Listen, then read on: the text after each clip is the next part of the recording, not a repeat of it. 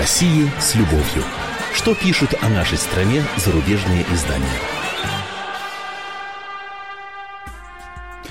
Здравствуйте. В студии замредактора отдела политики комсомольской правды Андрей Баранов.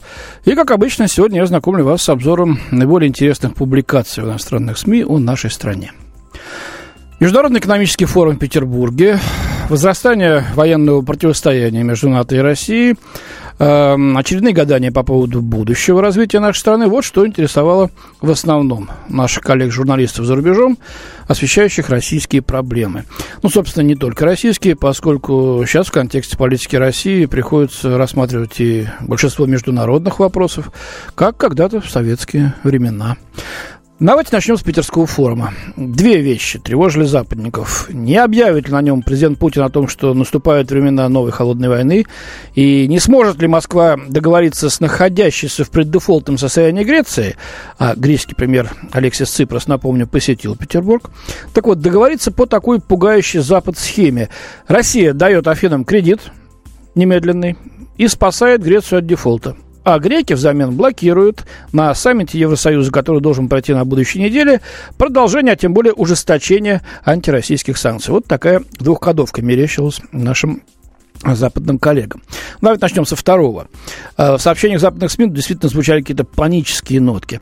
Британская Financial Times писала в пятницу. У него, у Ципроса, то бишь, остался только один день, чтобы спасти будущее Греции. Почему он здесь, в Петербурге, а не в Брюсселе?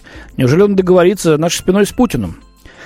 Американский еженедельник Foreign Policy. Президент Путин в глазах российского народа герой, потому что противостоит Западу. Но он может получить целую толпу новых поклонников в Греции, а это плохая новость для США и Европы.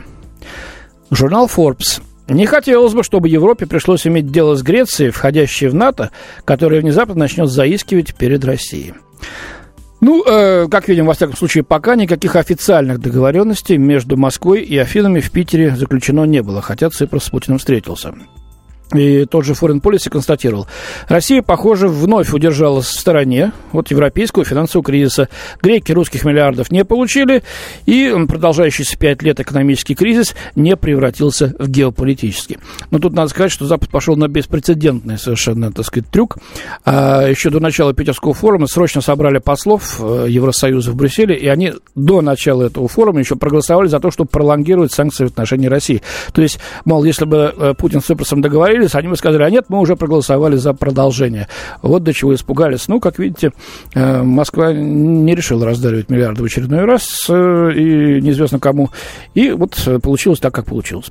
Ну, а что касается итогов самого форума и выступления на нем Владимира Путина, то здесь оценки, хотя и осторожные пока, но уж точно не супер критические, как можно было ожидать еще так пяток дней назад. А особенно скептически были настроены аналитики международного агентства Bloomberg, и вот теперь это же агентство подвело такой итог. Во-первых, пишет оно, судя по удвоившемуся с прошлого года количеству участников и числу заключенных контрактов, некоторые из которых весьма впечатляют, Петербургский форум доказал, что изоляция России со стороны международного сообщества, в том числе бизнес-сообщества, не стопроцентная. Ну, открыли тут Америку нам, да? Ну, важно, что они пишут для себя, для своей аудитории, для представителей действительно того самого, того самого бизнес-сообщества, о котором идет речь. Во-вторых, пишет Блумберг, Путин предпочтел не обострять трение с США и их союзниками и произнес в целом политически нейтральную речь. В то же время продемонстрировав своим соотечественникам, что хуже, э, худшие последствия санкций и обвала цен на нефть позади, и Россия выходит из кризиса окрепшей. Э, журналисты полагают, что Путин ждет, пока Центробанк восстановит резервы, чтобы обрести подушку безопасности. И здесь э, самой значимой инициативой властей за последние месяцы Блумберг считает намерение Центробанка увеличить валютные резервы до 500 миллиардов долларов, до полтриллиона. Да? Авторы делают вывод, многозначительный, как всегда. За 15 лет у власти Путин стал мастером в искусстве подавать неоднозначные сигналы, которые должны заворожить его внутреннюю аудиторию, а иностранных противников заставить гадать, каковы же его истинные намерения. Конец цитаты. Ну что ж, коллеги, как говорится, гадайте. Это наш с вами журналистский хлеб. Но вас за реалистичные оценки формы. Спасибо. Теперь об опасном нагнетании э, воинственной риторики и э, признаках возникновения действительно новой гонки вооружений. Немецкая Süddeutsche Zeitung отмечает, что всего пять лет прошло с того дня, когда э, американский президент Барак Обама и его тогдашний российский коллега Дмитрий Медведев на встрече в Праге подписали новый договор о сокращении наступательных вооружений СНВ. Однако, с учетом событий на Украине, роли России в этих событиях и реакции Запада, значение ядерного оружия вновь выросло. Особенно заметно это стало после заявления Владимира Путина о том, что Россия планирует обеспечить свои стратегические ядерные силы более чем 40 современными межконтинентальными ракетами, которые способны преодолеть любую противоракетную оборону, пишет Süddeutsche Zeitung. Но, честно говоря, началось это все с того, что, это я уж от себя добавлю, что в 2002 году э, американцы вышли в одностороннем порядке из договора по ПРО и стали строить их не только на своей территории, в Калифорнии, на Аляске, но и в Европе, утверждая анекдотически политические какие-то, сказать, причины, что это направлено против Северной Кореи и Ирана. География дает четкое и расположение радара, и противоракет дает четкое представление о том, что направлено это против России. Но об этом немецкие газеты не пишут. Но, однако, все же признает, что э, вот это заявление Путина было ответом на заявление НАТО о намерениях по усилению военного присутствия у восточных границ Альянса. И опять-таки поясню, было заявление о том, что Соединенные Штаты могут разместить ракеты среднего радиуса действия значит, в э, Европе. Так как это было когда-то с першингами и крылатыми ракетами в конце 70-х, начале 80-х годов, что привело к серьезному кризису. Э, газета делает интересные такие аналитические выкладки. Э, за несколько дней до вот описываемых событий, до этой появления этой статьи, Стокгольмский институт исследования проблем мира, СИПРИ, он сокращенно называется, опубликовал годовой доклад, в котором привел последние данные о количестве ядерных боеголовок в мире. Согласно этим данным, э, это количество последние годы неуклонно сокращалось. В этом году, в 2015, у России сейчас остается 7,5 тысяч боеголовок, у США 7260. Ну, чуть меньше, хотя там у них больше на подводных лодках. Э, и в целом баланс, конечно, сохраняется. Однако в то же время и США, и Россия вложили миллиарды долларов в модернизацию систем по доставке ядерных боеголовок.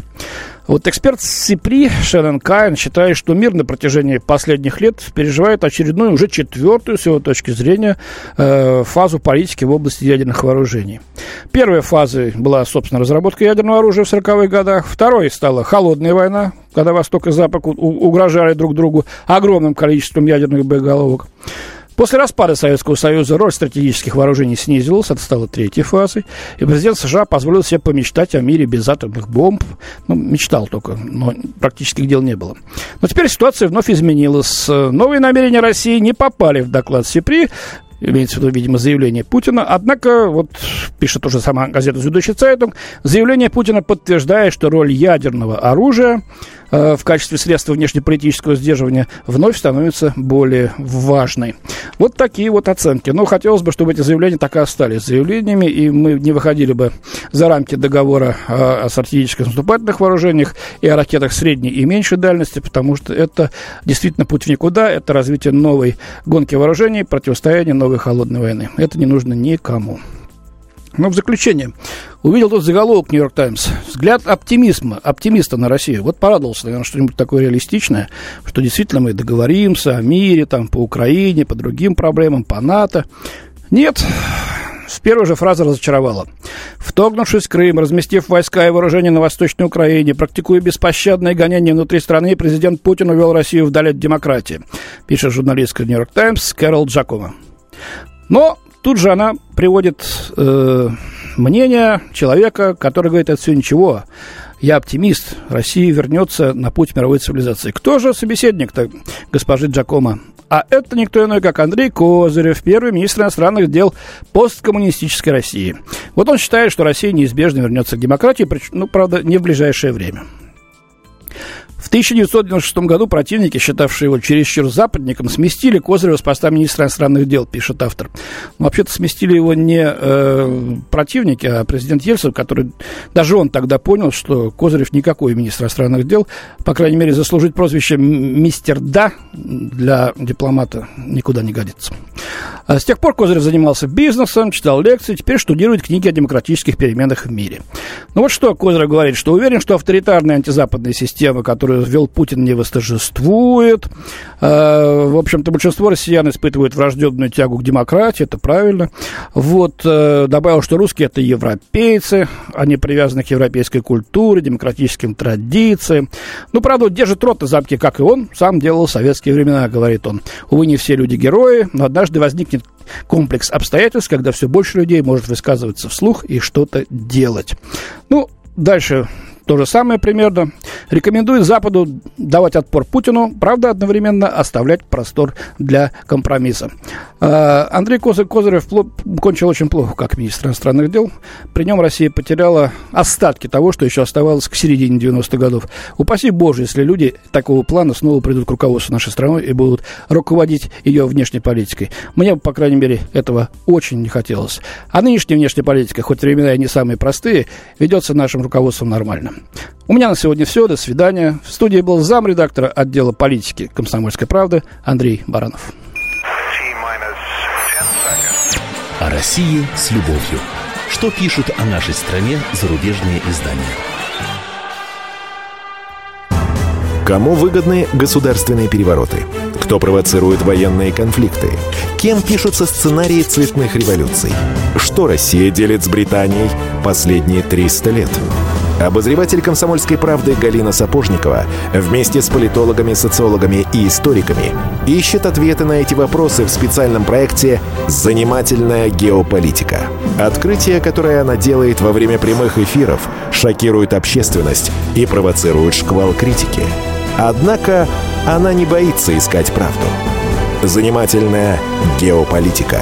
Каждую среду в 17.05 по московскому времени на радио «Комсомольская правда».